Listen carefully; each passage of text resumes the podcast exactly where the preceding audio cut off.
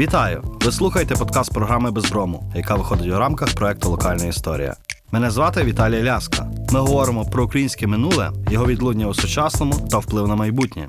У нас у гостях Роман Генега, кандидат історичних наук, викладач Львівського університету імені Франка. Досліджує історію Львова у 20 столітті. Автор книги Львів, нові міщани, студенти та режим 1944-53 років. Пане Романе, Доброго здоров'я. доброго дня. Дякую, що ви з нами. Чи ми можемо говорити, що от період з 39 по 41 роки, перші світи, вони знищили під корінь світ старої Галичини? В побутовому, в е, сімейному, у всіх аспектах. Чи знову ж таки совєти тут два роки чи три роки робили дещо інакше? Прийшовши сюди, радянська влада почувала себе невпевнено, незручно. Якщо брати для прикладу Львів, то заледве вісім вулиць перейменували е, в той час. Почували себе ще не дуже впевнено. Е, І тут я би наголосив, що місцеве населення е, в якійсь мірі навіть е, мало надію на радянську владу. Деякі зустрічали їх з квітами, ну, принаймні, не агресивно. Правда, через декілька місяців це все перемінилося е, 100%, коли Почались почалися репресії. репресії і так далі. От, але на початках, е, от я спілкуючись зі своїми родичами, які пам'ятали добре це, це визволення в лапках. Тобто ми очікували, от будуть червоні козаки українські їхати десь там, а тут їдуть е, переважно якісь такі е, узбеки там і так далі. що Не було козаків. То вже перше там. От, що звертали на увагу, що дуже була та нещасна Червона армія. От, е, замість е, рушниці на шнурках звичайних там. Тобто забігали в городи і їли все, що бачили, при тому таке, що наші там і не, не вживали до їжі. Е, Зметали все. Тобто дуже така вона була е, збідована та армія. Думаю, як то вони там так той соціалізм і комунізм будують, якщо вони самі такі нещасні так. якщо вони самі такі нещасні. Ну, от. Дуже була низька і освіченість тих людей. Тут дуже добре ілюструє той період Мілена Рудницька, яка в своїх е, спогадах з багатьма е, людьми вона зустрічалася, вона інкогніто перебувала в той час е, в Галичині. Дуже добре вона там спогади і Гавріла Костельника і так далі, хоча там і не вказано з, е, деякі прізвища в цілях безпеки, але тим не менше, е, що каже, дуже низька освіченість у тих приїжджих чиновників. Каже, люди це були переважно молоді, от, поводили себе е, з місцевими галичанами дуже визиваюче. І, тобто, ну, наприклад, один з прикладів е, заходили в одязі в приміщення, в шапці, не знімали його. При, е, коли сідали в трамвай чи в якийсь транспорт, штовхалися, в тому числі жінок, дітей могли відштовхнути, щоб самим сісти. От, дуже такі нав'язливі були. От ти вже познайомився з тобою, міг без запрошення прийти в гості і в одязі так сів і сидів, і не знали ці місцеві галичани, що робити, і вигнати ніби не пасує, і що він хотів, що він, як і так далі. Е, Ну і вже цілі легенди про те, що як вони ходили там в оперу, але вони мають Нічних сорочках так, так, жінки, має так. підтвердження. Зокрема, дочка Ватутіна ну, от в своїх спогадах е, розказує про те, що наші люди здесь е, оконфузились і так далі, пішли в нічних сорочках. Е, Чи дослідник сучасної російської моди, там Васильєв такий є. Ну, от, то він також згадує про ті е, елементи, що вони от нічна сорочка і чоботи кірзові. Я вже мовчу про те, що вони не знали там користуватися якимось такими побутовими речами, такими як біде, як то там могли використовувати його в інших призначеннях. Е, Згодом, вже, якщо говорити після повоєнний період, то геть десь так аж до 60-х років у таких пам'ятках, які е, в житлових управліннях вивішувалися е, і були нормою для е, виконання, так? Ну, то зазначалося, що не можна рубати дрова помешканні на паркеті, не можна знімати бойлери і так далі. Тобто ці речі були е, знаковими, якщо, якщо їх винесли аж в оголошення, тобто вони були масовими. І не поодинокими, І не поодинокими, тому що таких речей тоді б не писали. в, в тих приписах і так і тому подібне. Тут ще до позитиву я би відніс декілька таких елементів, щоб не, не, не назвали, не, не, звинувачували в упередженості нас. Це те, що е, було в якійсь мірі українізована система освіти. Так? Е, система освіти, е, Львівський національний університет, наш теперішній, тоді він отримав назву е, Франка, Львівський державний університет він називався. Було в якійсь мірі е, створені нові школи. От, хоча е, більшість населення все ж таки були на той час, в 39-му році, це все ж таки поляки складали, було багато ще і польських шкіл, ну але і українські вже створилися, вже це не було якимось е, такі, такими речами рідкісними. Так? Е, Згодом після війни ту систему освіти вони продовжували плекати, ніби українською змістом, але робилося це все досить хитро. Ну, наприклад, якщо більшість українських шкіл е- по Львову була беззаперечною, але е, в російськомовних шкіл було більше учнів, якщо взяти по цьому. Так формально виглядало так, більше шкіл, все гарно. Це. Але в тих кількох російських школах, які тут були, було більше учнів, ніж всіх українських. більше, Так. Так, і це все ну зараз е, про це не наголошують, звичайно. Кажуть, що вони нам привезли освіту, культуру. Я, до речі, завжди згадую про таку дослідницю з визволителю Матюхіну, яка е, зараз здається в Києві чи щось. Е, от вона у своїй праці, яка вийшла в Польщі, у Кракові польською мовою, вона от говорить, що ці офіцери, які якраз привезли тут культуру, якщо так спрощувати І принесли цивілізацію. цивілізацію. Хоча, судячи по тому, скільки тут є прикладів різних, якраз і офіцери не були еталоном освіченості. От, радше наоборот. Е, вже після війни вони поводили себе більш впевнено, вже як переможці. І радянізація і русифікація проходила вже в більш масштабних е, масштабах.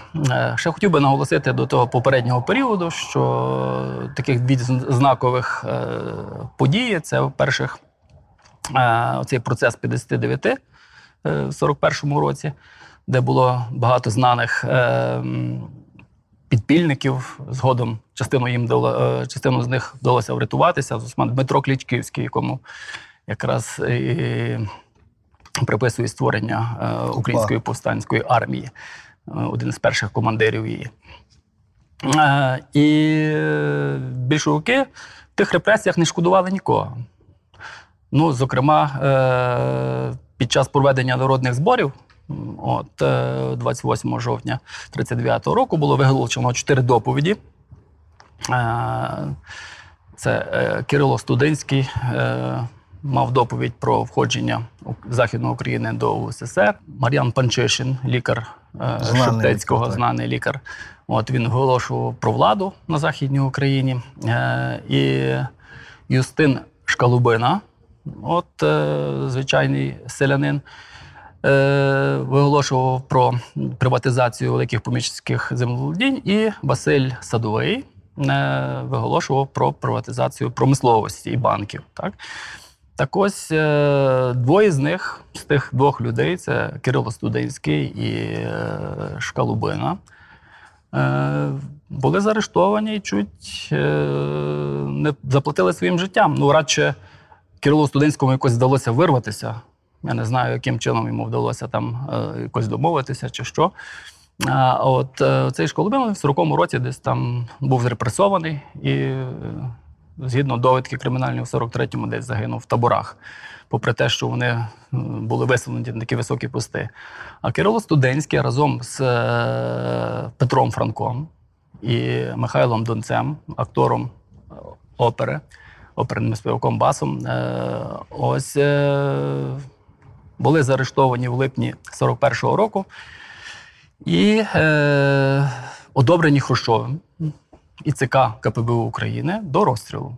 От, відповідно, е, телеграму я бачив, яка була відіслана е, на одобрення до Москви.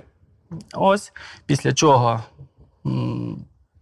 Франко пропав невідомо, чи, чи, чи розстріляли, а донця родичі домагалися і все-таки виявили, що ніби з наказу Меркулова, ворога народу, от він був розстріляний в Києві вересні, там, ну, ще перед, перед тим, як німці десь там мали захопити Київ. Е, А про Франка так і невідомо. Ну, але є той документ, що їх до розстрілу як націоналістів. Все загального спротиву не було. А от репресії торкнулися, зокрема, ці вбивства жахливі е, в червні 41-го року торкнулися ну 20 тисяч людей. Фактично, там різні підрахунки. От е, чому радянська влада, не маючи фактично аж надто великого спротиву тут, все ж нищила цю еліту? Ну, я думаю, що вони прораховували на, на багато вперед політику. От, і Коновальця вони і е, вміло поглиблювали розкол в ОУН. Е, Тобто вони думали наперед і знали, що організація українських націоналістів найбільш структурована підпільна організація з доброю сіткою, яка покривала всі західні області України. Вони добре розумілися на той вплив, який вони е, мали тут на заході України, і які загрози могли вони в майбутньому їм становити. От. Ну, а тому е, я думаю, ще одною причиною це і ця антилюдська політика тоталітарного режиму. Краще кількох розстріляти, чим потім розбиратися. От, тобто, в випадку навіть тих розстрілів в тюрмах, то ці всі розстріли були без доказів, без рішень суду. Тобто, раз ти вже тебе запідозрили, раз ти тут, ну, значить, це. Там одиниці вдалося якось врятуватися тим людям. А, от, і тому це ще більше оті репресії якраз і в майбутньому е, збільшили приплив людей до е, тих антагоністів радянської влади, які І посилили боролися, опір. посилили опір. Фактично, 44-й рік і там в повоєнні роки вони е, змінили демографічно Львів дуже серйозно. Е, євреї загинули в часі німецької е, окупації, так поляки масово виїздили вже на захід, і ми маємо величезну кількість нічийного житла. Так як собі радянська влада давала з тим раду? Як вона цей житловий фонд перерозподіляла, чи- і чи були це речі системні, чи на початках хаотичні? Захопляли хто міг і де міг. Е, Були різні випадки. От перші е, добре ви зауважили, що е, демографічна ситуація змінилася докорінно. Ну, заледве тисячу євреїв залишилося у Львові, які пережили Голокост. От, це підтверджують і місцеві джерела, і от Ян Хонісман, зокрема, в своїй монографії він такої ж такої ж цифри дотримується. Потім кількість євреїв зросла, але це вже були за рахунок приїжджих е, Зі Сходу. Зі, зі, зі Сходу. Ті люди, українці і поляки, які добре розуміли і бачили, що таке радянська влада, вони добровільно виїхали з відходом німців. Ось ті, що мали надію на те, що все-таки Львів буде польським, ще залишалися. Ось, але їх так до 47-48 років поступово видавлювали добровільно примусово. Ніби добровільно, але робили все-таки всі можливості для того, щоб виїхати. Ну, тому залишилася величезна кількість е- мільйонів квадратних метрів нічийного житла, 25 тисяч квартир вільних. Перші роки воно заселялося якось так більш спокійно. От. Краще житло, звичайно, припильновували партійні функціонери. Потім, коли надлишок житла е, швидко танув, от, почалися вже е, більш такі серйозні проблеми. Е, От, і це було пов'язано з тим, що фактично кожного року до Львова близько 30 тисяч осіб приїжджало зі Сходу. Зі Сходу. В основному з Російської Федерації, ну, були, звичайно, і зі Східної України. І Львів, повоєнний Львів, то фактично було російське місто. Повністю російське місто.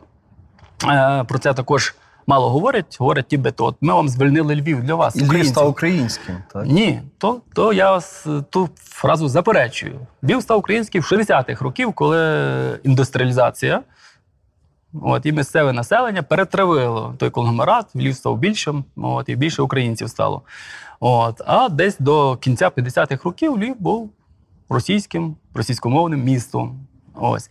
Якщо десь так на 50-ті роки з 350, 380 тисяч е, мешканців Львова, Е, Дані, звичайно, не точні, тому що я орієнтуюся тільки по місцевій статистиці Львівської міської ради. Перепису там, щоб точно сказати, е, не було. От, то місцевих з 380 тисяч було 80 тисяч тільки. Це і поляків, і українців, і всіх місцевих. а решти все приїжджі. Ну, звичайно, що там росіян вони рахують, що їх там було там 100 тисяч, так. Ну, але е, я думаю, і євреї вони явно українською не говорили, і, і ті, що зі Сходу, в більшості е, в спілкуванні вживали е, російську мову і трактували себе як радше росіянами, чим українцями. Одиничні там мали якусь національну позицію. А, тому це місто було таке е, російське. російське. Ось, ну відповідно, вони з собою привезли всі ті навички і в їжі, і в одязі, і в манері спілкування, і е, які були притаманні для них там на, на, на, на сході. І очевидно, вони почали більш потужно маркувати місто Так, так. в урбаністичних навіть І якихось в, площинах. в урбаністичних площинах і тому подібне. Ну, вернемося ще до нашого житла. Ось коли вони е, коли той фонд почав вже вичерпуватися, тоді вони згадали про ті норми житлові, які були е, затверджені ще там Радою народних комісарів е, в 30-х роках. Тобто на кожну людину там 13,5 метрів квадратних житлової площі. В той час е, кухня, туалет, ванна не рахувалися житловою площею, тільки от, е, Власне, кімната, е. Власне, кімнати. От, але цього їм не, почало, не вистачало, і тому в умовах Львова було зменшено цю норму на 9 метрів квадратних. На 9 метрів квадратних. І цього не вистачило. Тоді вони її зменшили до 7,5 квадратних метрів. І то вже була норма така, яка протрималася трохи довше. Всі ті квадратні метри вони е, платилося комірне. Ось е, воно було невелике 44 копійки е, за метр квадратний всього-навсього. При тому, що е, орденоносці, учасники війни, вони платили 50%, тобто для них було е, Ще ще зниж, знижки. А також, якщо не було належних побутових умов і інфраструктури, ця плата ще зменшувалася, але не могла становити менше 5,5 копійок за квадратний метр. Тобто, якщо в вашому районі не було магазину, е, їдальні, е, кравецької майстерні, там мінус 10%. Так? Якщо не було школи, там, та, якщо ти в підвальному приміщенні нема світла, там одразу мінус 50% і так далі. Тобто була ще така система знижок. От, але навіть цих копійок не платили, там були страшенні борги, деякі будинки там відмовлялися. Ну, тобто, та е, совєтський такий е, бюрократія і, і нерозбериха були притаманні е, відразу і в тому періоді. А за якою процедурою можна було отримати житло? Значить, е, житло можна було отримати е, тільки в тому випадку, коли ти мав запрошення від якоїсь організації, міністерства на роботу у Львові. От, якщо ти просто сам приїхав собі, тут Львів гарне місто, я хочу, те, то ти, звичайно, такого житла не отримував. Тобто були спеціальні е, скерування, після чого ти звертався в міську раду, все керувала і всім розпоряджалася е, міська рада. І ось коли в 46-му році вже вільного житла було значно менше, у Львові запроваджують чергу на житло, про яку ми вже знаємо, і вона протрималася геть аж до розпаду Совєтського Союзу. От, значить, це був спеціальний журнал про штампований печатками міської ради Суручевими, зшитий відповідно. От, і в той журнал, в ту книгу черги, так, е, тебе записували спеціальні люди, які займалися там розподілом житла, але тільки зі згоди виконкому е, ради, міської ради. Тільки зі згоди. От, відразу починає то в кінці 46 листопаді вони її запровадили цю книгу черги на житло. І е, до трьох тисяч осіб за один місяць відразу було бажаючих записаних е, в цю книгу. Ось, е, звичайно, що е, житло можна було і купити. Була так звана чорна біржа, е, от, де це житло е, продавали. Люди знаходили вихід. А купити в кого? е, купити, наприклад, в поляків, які е, виїжджали і мусили були залишити то житло по-любому. Ось, але робилося це досить таким хитрим чином. Поки поляки ще не, не, не виїжджали ще тих кілька місяців, вони приписували, підселяли до себе потенційного покупця, який там платив гроші. Ось, і коли він виїжджав, то та, та як він там вже жив, то ну, переходило на нього. Ну, разом з меблями часто люди не мали змоги вивезти, залишили все. Ще була така сама схема при обміні. Формально ти міняв одну кімнатну там на трикімнатну з доплатою. От такі були хитрі схеми, ти вселявся, там доплачував ті, ті різниці. Ну, станом на 46 рік така середня квартира 60 метрів квадратних, десь 15 тисяч рублів коштувала. При умовній середній зарплаті При умовній середній зарплаті 46 й рік, то ще до, до реформи, це десь тисячу, ну, чиновники дві тисячі рублів, а такі звичайні то 500-600 е, люди. І водночас, е, якщо ми говоримо про це перше повоєнне десятиліття, про Львів ми говоримо про те, що і е, часом українці з за лінії Керзону сюди переселялися, так? Так, переселялися, до речі, до них було таке досить лояльне ставлення радянської влади. Я так і не розібрався ще до кінця, з чим це було пов'язано, бо цілому до галичан ставилося підозріло. Тобто їх тут е, не брали на роботу, е, ну, упереджено ставилися. Вважали бандерівцями, бандитами. Тобто вони в кожному бачили якусь таку е, негативну конотацію. А тут ті, що за лінії Керзона, то, то їм надавалося навіть місце для того, щоб вони могли побудувати десь на окраїні Львова якийсь там особнячок собі. От, надавали позики в банках, е, чого не, не, не, не робилося для отих львів'ян, які тут лишалися чи десь там з-під Львова. Е, ну, але такі випадки були.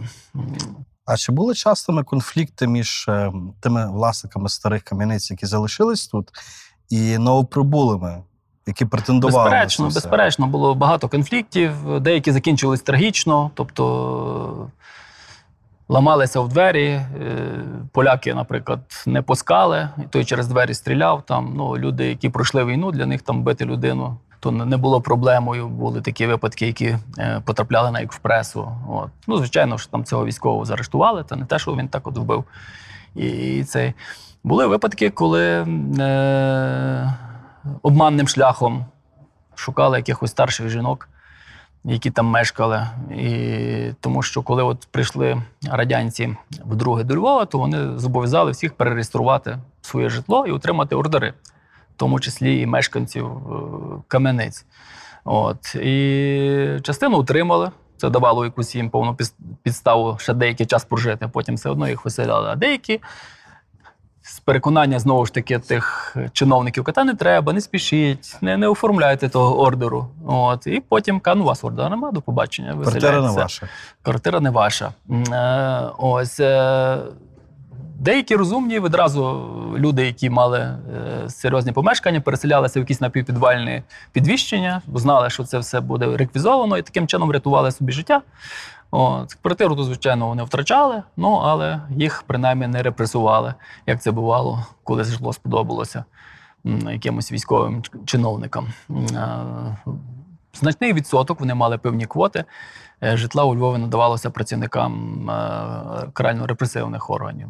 От їм в першу чергу, поза чергою, поза книгами і тому подібне віддавали. Е, Спочатку міська рада, потім вони вже мали свої житлові організації, які займалися е, тими речами. Ми згадували про певне нищення цього майна, нерозуміння, що є в квартирі і для чого, так?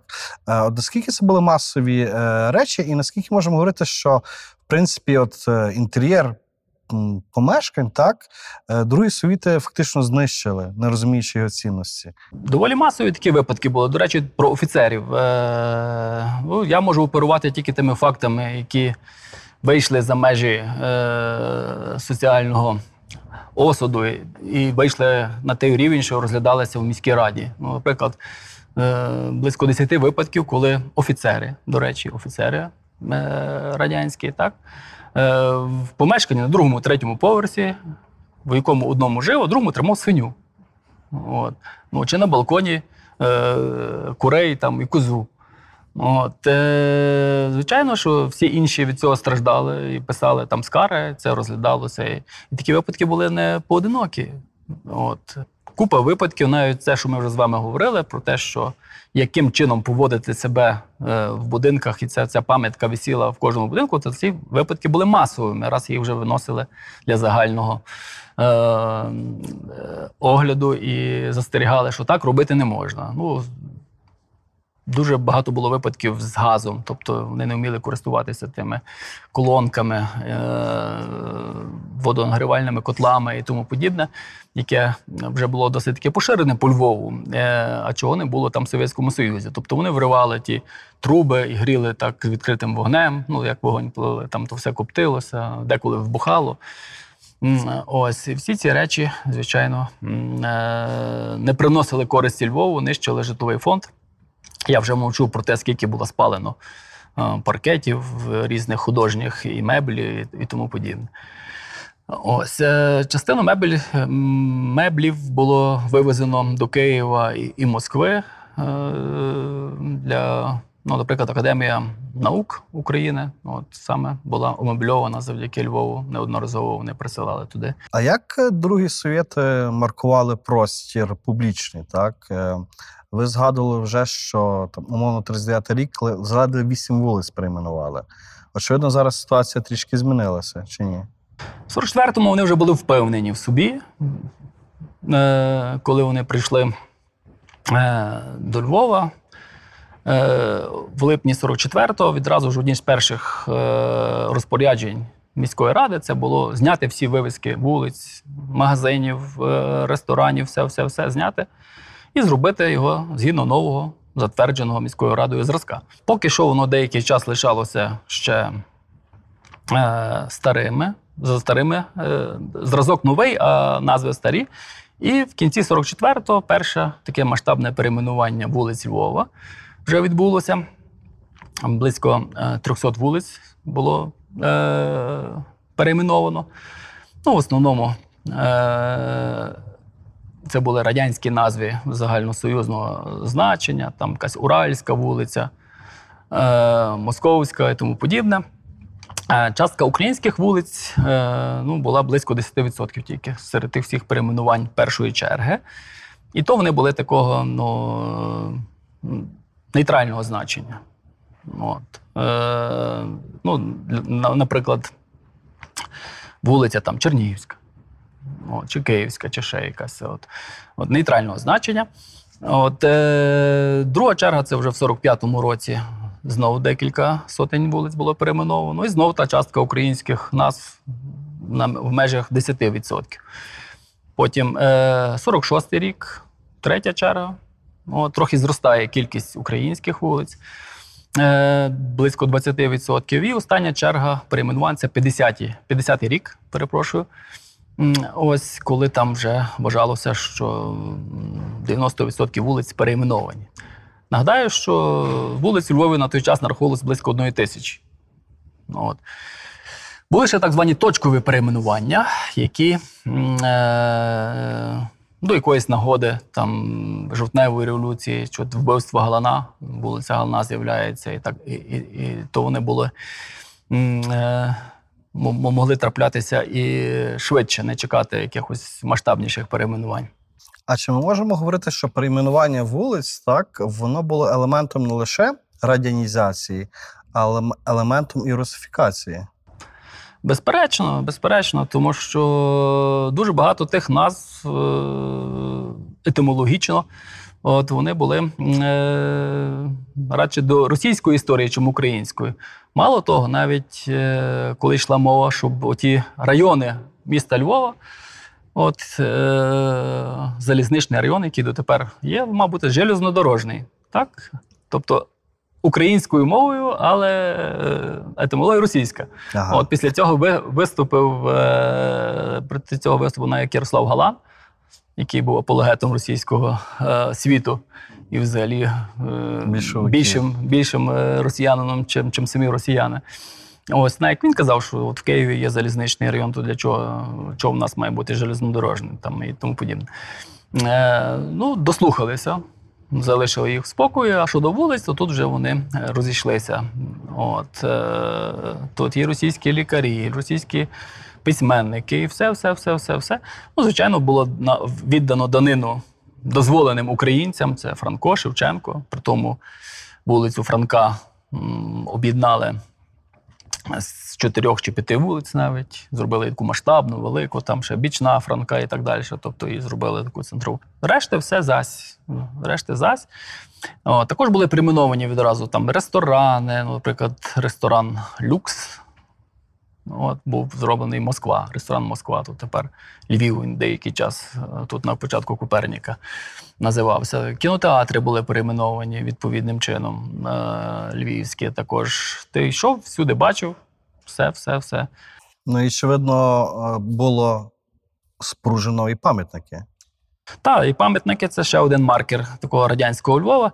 Ще би, правда, хотів наголосити, що попри те, що вони дуже швидко це все перейменували і не панькалися, так як ми зараз декомунізація, щоб нікого не образити. Там ніхто не думав, щоб когось образити. Там вони робили так, як їм це було потрібно. Правда, деякий час по інерції люди ще е, Вживали старі вживали старі назви. Навіть я бачив документи, де земельна ділянка, написана нова вулиця в дужках, офіційний документ з міської ради, де ще була сказана стара назва.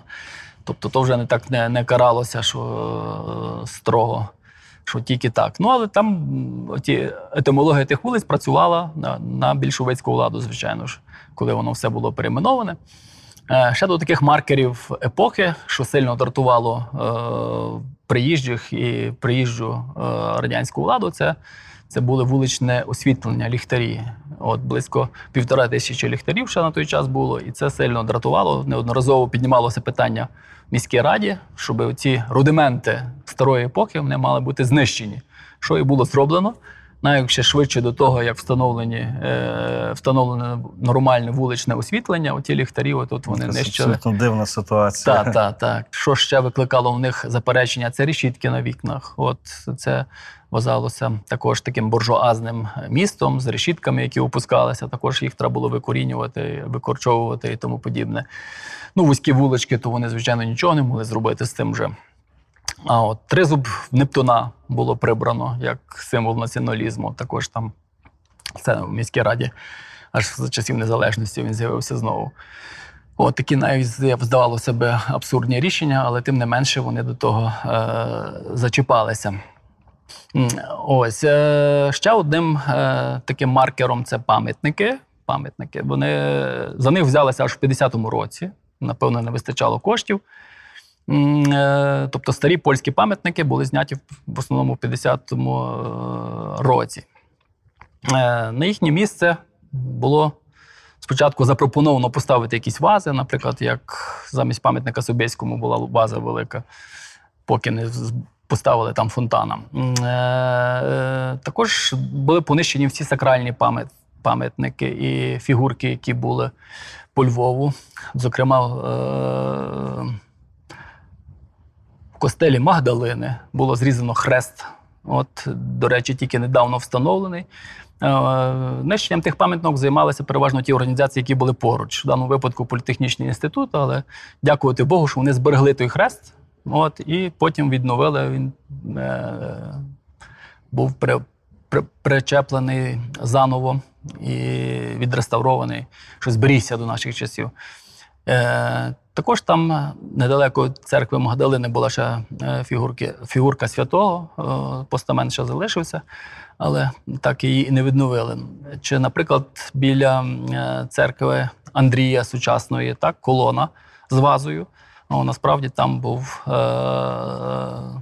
святий Іван з Дуклі, так, який стоїть на криниці. От. Недавно її проводили реставрацію, я думав, що повернуть його, але вже вирішили не зачіпати, так вона і залишилася. А, до речі, біля тої церкви якраз хотіли вперше поставити пам'ятник Андрія, мається на увазі пам'ятник Леніну.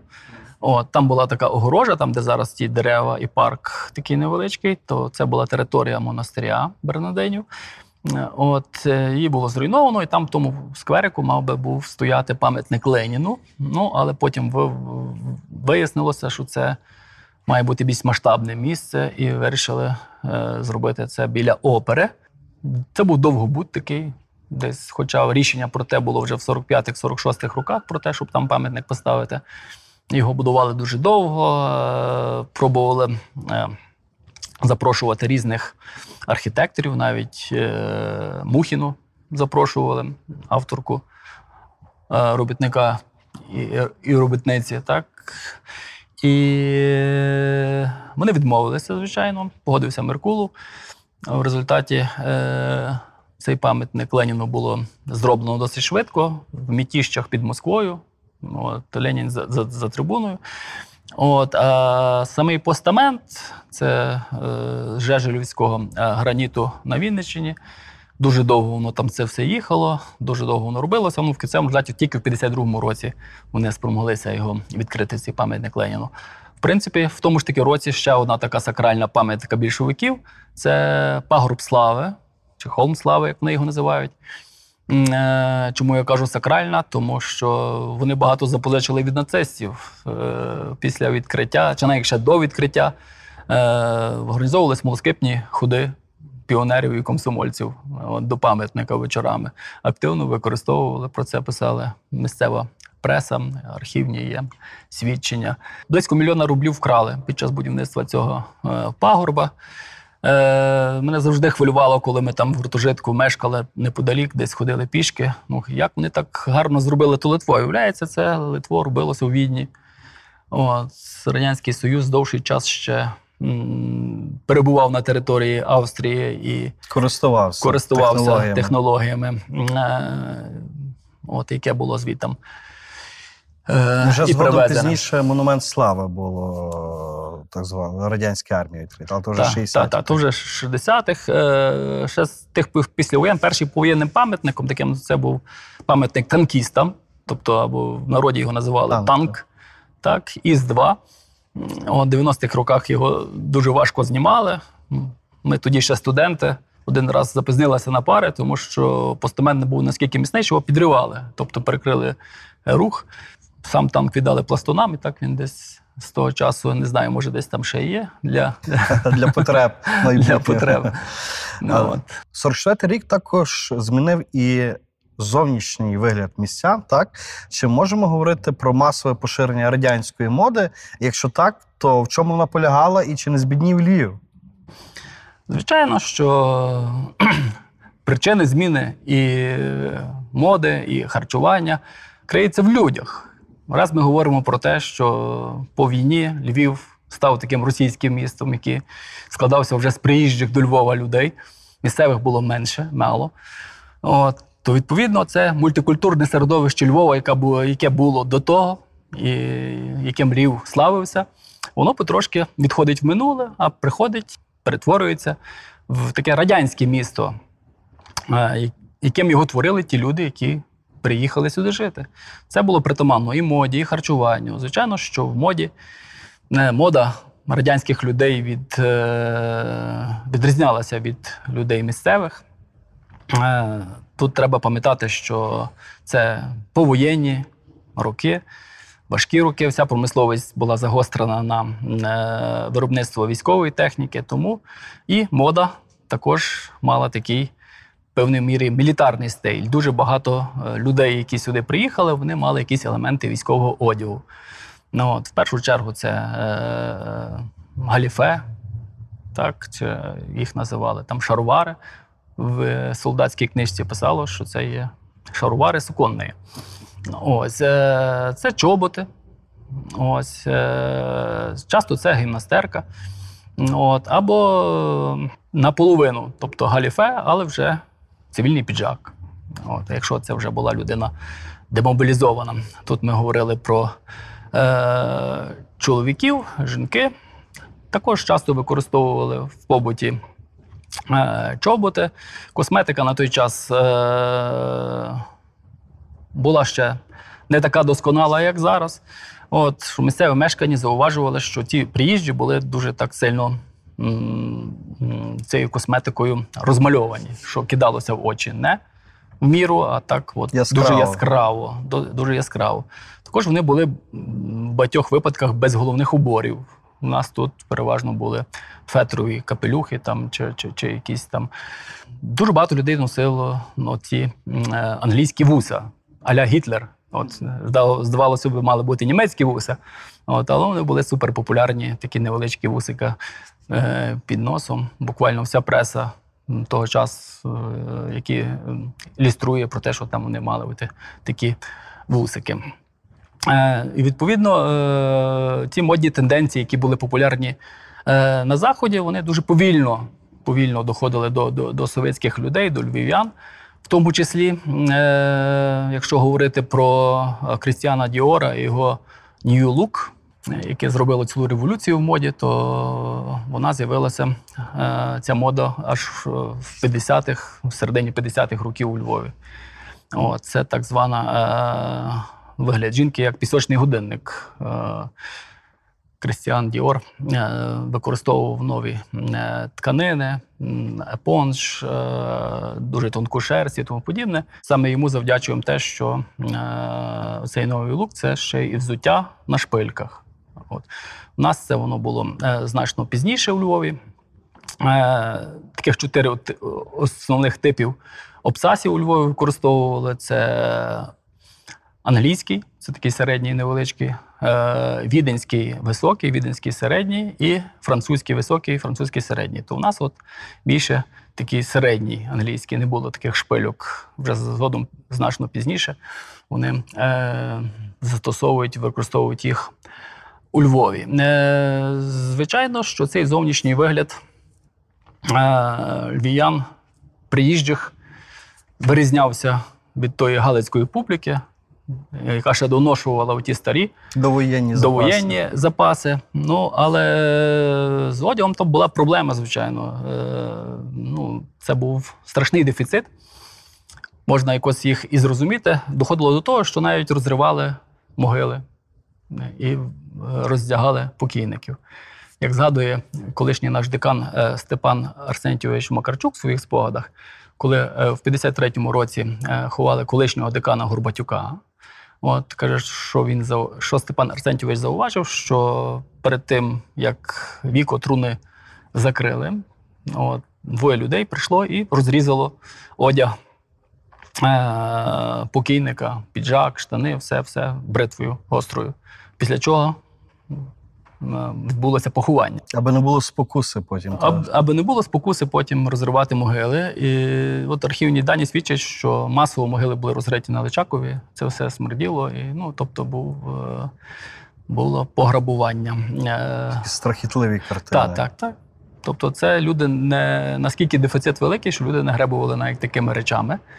Е, Ну, певна категорія людей, напевне. Е, Була певна, е, певні люди і бандити, скажімо так, їх називали роздівальщики. От російською, е, російське слово таке.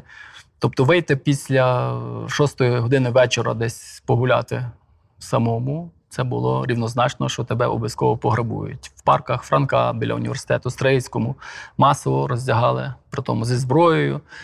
Е, Чи ти з дівчиною йшов, чи ти сам лишали в голих буквально. Ось е, з ними боролися, звичайно. Е, Відбулися суди. Останній з судів відбувся в 53-му році, де таку банду е, роздівальщиків заарештували. От, часто вони були в формі міліції чи НКВД. От, люди змушені були куритися, а тут їх роздягали. От, тут слід наголосити, що ще й дуже багато було військових частин у Львові по, війні. І було незрозуміло, хто це, чи то бандит переодягнений військову форму, чи то справжні військові, які завтра їдуть на фронт, там, якщо це 45-й рік, 44-й. От їм було все одно е, зняти це все. От, е, тобто одяг був в дефіциті. От, е, звичайно, що дуже багато одягу продавалося там на львівських барахолках. Це, це краківський ринок, де теперішній добробут. От, це він тоді називався Краківським чи ринок Теодора, тому що це була площа Теодора. Біля них ще був один ринок е- сольських, площа сольських, е- часто путали сільських. То фактично був один ринок. Е- але в зв'язку з тими планами грандіозними, де там мала бути площа для парадів, цей ринок перенесли на Клепарівську, е, на колишнє єврейське кладовище, де він і існує тепер. Ми знаємо його як Краківський. Ну, але ще кілька років по війні там е, от він був за оперним, там, де тепер добробут, і там якраз була найбільш знаменита барахолка, де продавали і трофейні е, речі, які там е, солдати і офіцери привозили з Німеччини. Там. Ну, це також такий великий ринок трофейного майна. Ну, зокрема, Оті Ті чорнобурки, ринок, чорнобурки, жоржетки вони називалися. Та чорнобурка. Жоржетка це коли от повністю е, з лапками, з головою, з очима тварина така. Е, І було досить таки смішно дивитися, коли там продавчиня десь в якомусь магазині була тими увісена горжетками. Е, От, про що неодноразово е, в газеті, е, в журналі Перець йшлося про те, о, що чим більше хутра, тим більше охотників і так далі. То, то так саркастично вони жартували е, щодо цього. Така е, горжетка коштувала 5 тисяч рублів. Львів до 39-го року, так? Львів це місто культури, культурного дозвілля, е, нічного певною мірою життя. Яким це все постає в 44-му році?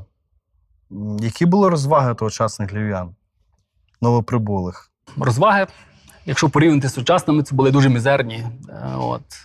Тільки декілька було таких знакових е, речей, на які можна було е, трохи відпочити від буднів. Це, звичайно, кіно. В першу чергу я поставив це на перше місце.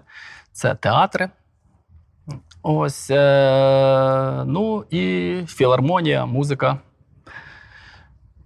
Дещо в меншій мірі ще іподром, який також, е, це, до речі, єдине місце, де можна, де, де працював тоталізатор і на той час, і можна було робити ставки. Це офіційно. Офіційно, офіційно тоталізатор. Коней в Совєтському Союзі тоді любили і привозили з різних е, регіонів. Тут відбувалися змагання кінні. От, і діяв якраз оцей тоталізатор. Е, ну, таким найважливішим мистецтвом, як казав Ленін, це було кіно, і тому надавали значення. Тим паче, що кіно переживало такі інноваційні якісь моменти. Е, Появлялося стерео е, кіно, з'явилося кольорове кіно.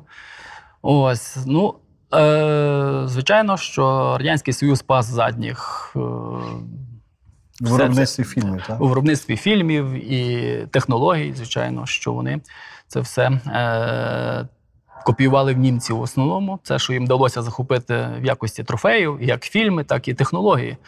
Зокрема, німці вже в 40-х роках мали кольорове кіно. Фірма Акфа розробила таке, е, таке кольорове кіно, яке і зараз фактично ми бачимо, а не двокольорове, як це було.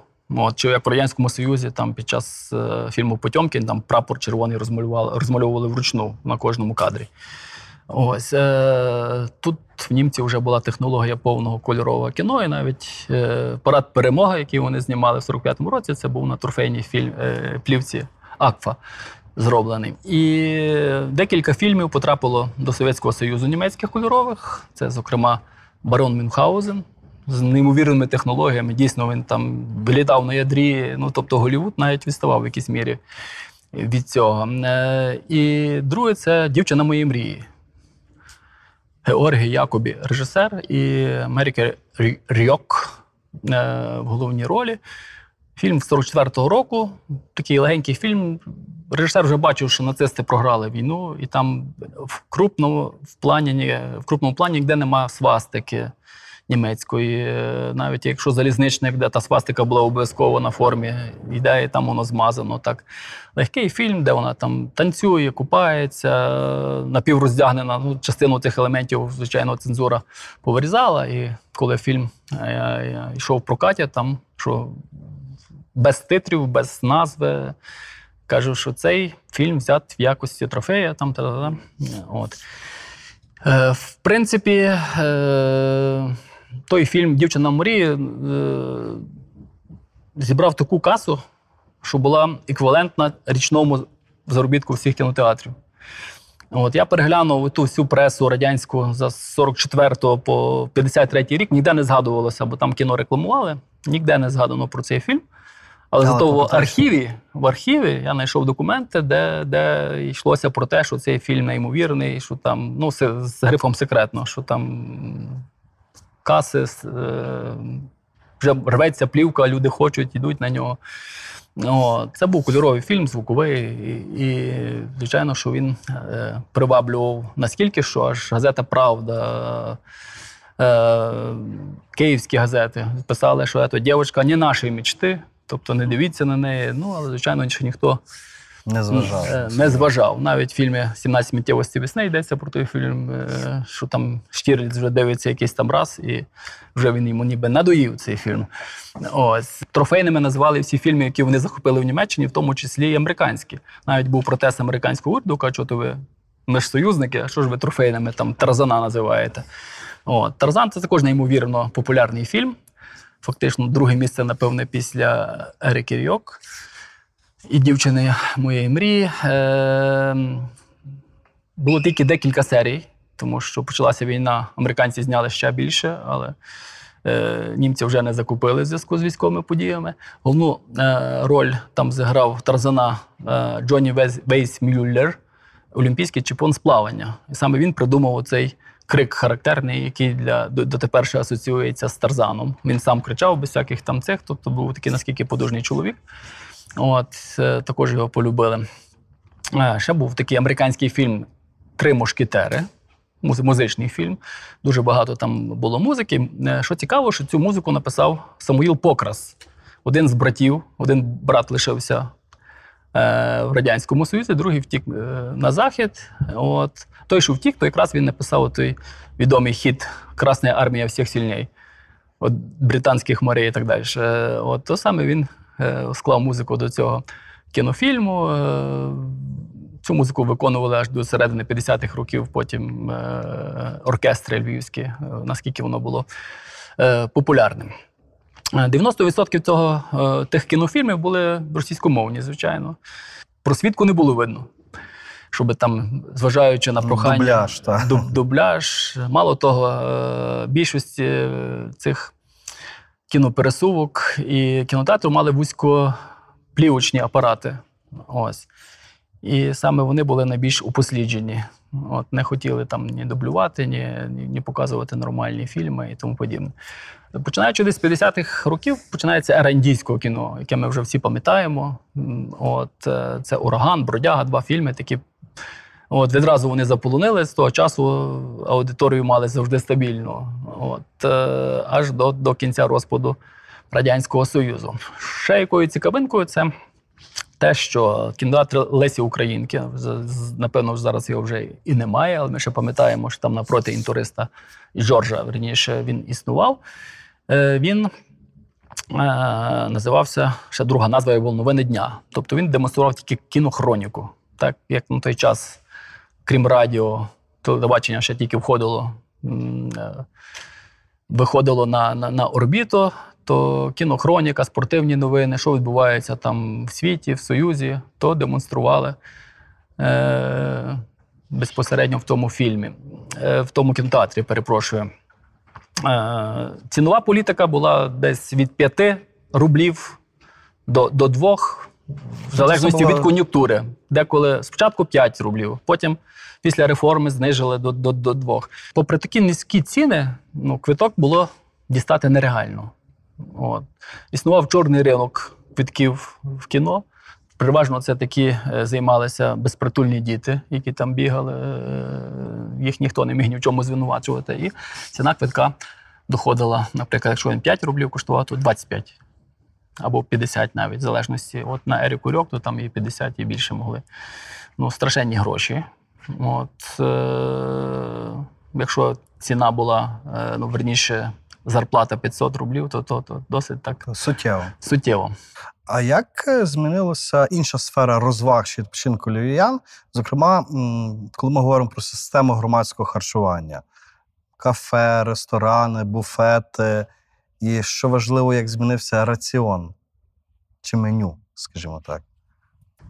Ну, е, прийшовши до Львова, е, радянська влада принесла з собою систему громадського харчування, яка вже була опробувана е, в Совєтському Союзі.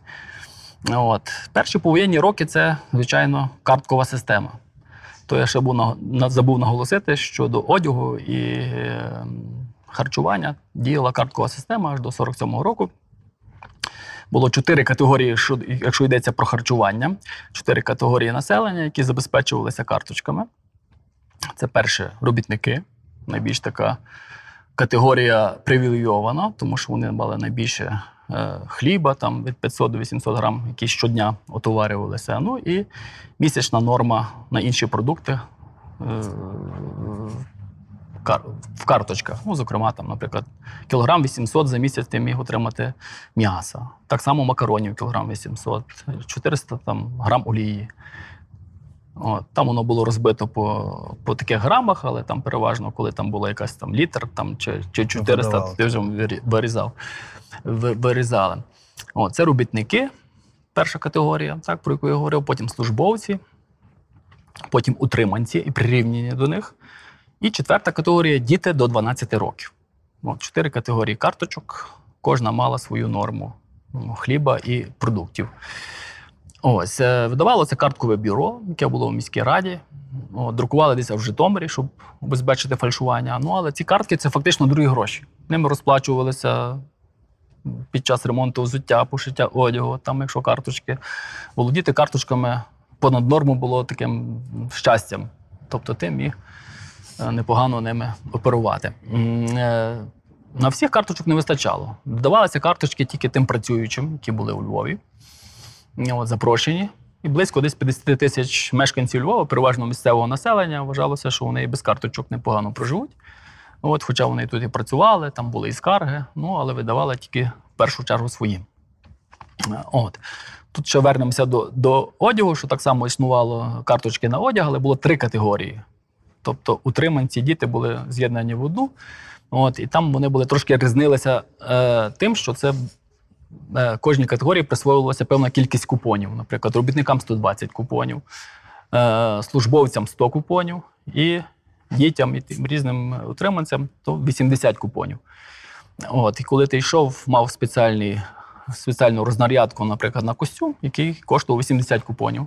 Вирізали там, вони були по 10-5 купонів, такі як гроші фактично вирізали. Там мило коштувало 2 купони, там чи ще щось. От, от щодо система. е, карточкою системи до, сор- до 47-го року. Тепер вертаємося до нашого харчування. Вся та система, яка існувала до того, була в більшості уніфікована, хоча деякий час ще діяли е, приватні невеличкі заклади харчування, от, бо не могли справитися. Зараз ми до них вернемося, але в основному ці ресторани, все все воно було перетворено в їдальні, залишено заледве тільки два чи три ресторани. Е, От це був ресторан Брістоль, це на площі Свободи. Зараз там не існує. Був готель і, і, і ресторан Бристоль. Відомий тим, що там зупинялася ініціативна група е, по ліквідації греко-католицької церкви. Зокрема, священний Колодій писав, що все було по достатку подано, дуже гарно все нам смакувало. Інтурист на той час, чи Жорж теперішній, це був один з найкращих ресторанів. Там був коктейльний хол, зали. Е, от він найкращий був. Ось е, ресторан в залізниці, дуже примітивний. Ну там центральне блюдо це яйця варені ну, в ресторані. Не дотягував він до рівня, але так називався, і він мав інше підпорядкування. Ось е, було ще декілька ресторанів, які змінювали назви: там Спартак, Україна, потім ставали дієтичною їдальною і тому подібне. Е, ну і звичайно, що совєтська система була глибоко кастова. Е, Міська рада мала свою їдальню, там, де зараз в них там ресторан, то там була їдальня номер 33, здається, вона називалася, де харчувалося е, керівництво ради.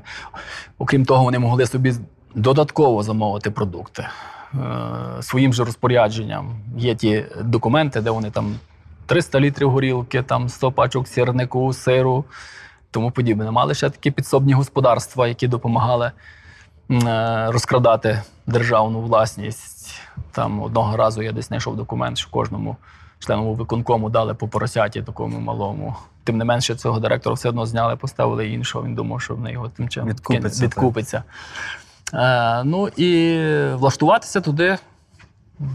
В заклади харчування це була справжня проблема. Наприклад, там для того, щоб постояти біля бочки з пивом, продавати, то треба було близько 500 рублів заплатити. От, а якщо десь там в ресторан шашличну чи ще кудись, то ще більше. І кожного місяця ти там платив певну мзду керівництву. Зокрема, е, в одному з документів прочитав, що на день народження керівника одного з райхарторгів, перепрошую, От, е, одне кафе віддало там 2 тисячі рублів, е, то дві бочки пива. Ну, тобто кожна людина, яка працювала в тій системі, вона мала дати щось: той ковбасу, той це, то хто чим керував, той і віддавав. От, досить популярними були е, обіди і сніданки е, в підвідомчих, е, в підвідомчих закладах, наприклад, управління освіти харчувалося там в якомусь дитячому садку чи школі, об'їдаючи тим самим дітей, бо, то, бо їм не докладували, не додавали. Вони собі е, кожного ранку на сніданок, обід і вечерю йшли і обідали в важкі повоєнні роки, коли діяла карткова система. Ну, от, всі ці речі, звичайно, що вони показували ту систему радянського е- господарювання, харчування. Всюди треба було мати блат, от, щоб щось дістати, купити. От, е- в, той, в той же час керівництво було в значно кращих умовах. Ну, наприклад, перший секретар Іван Грушецький. От, окрім того, що він мав особливе забезпечення, ще перші секретарі районів кожен раз прис- присилали йому якісь продукти із районів свіжі. Ось він і окремо кіно дивився, яке йому привозили кінопересувкою. От, яке було без, без, без цензури спеціально для нього і інших чиновників його крутили. Коли відмінили карткову систему, і там в перші місяці розібрали всі продукти, які були, вони вернули собі е, фактично свою карткову систему, де було написано за красиву радянську торгівлю і, чи ще якісь там такі ці, і отримували ці продукти е, звідти.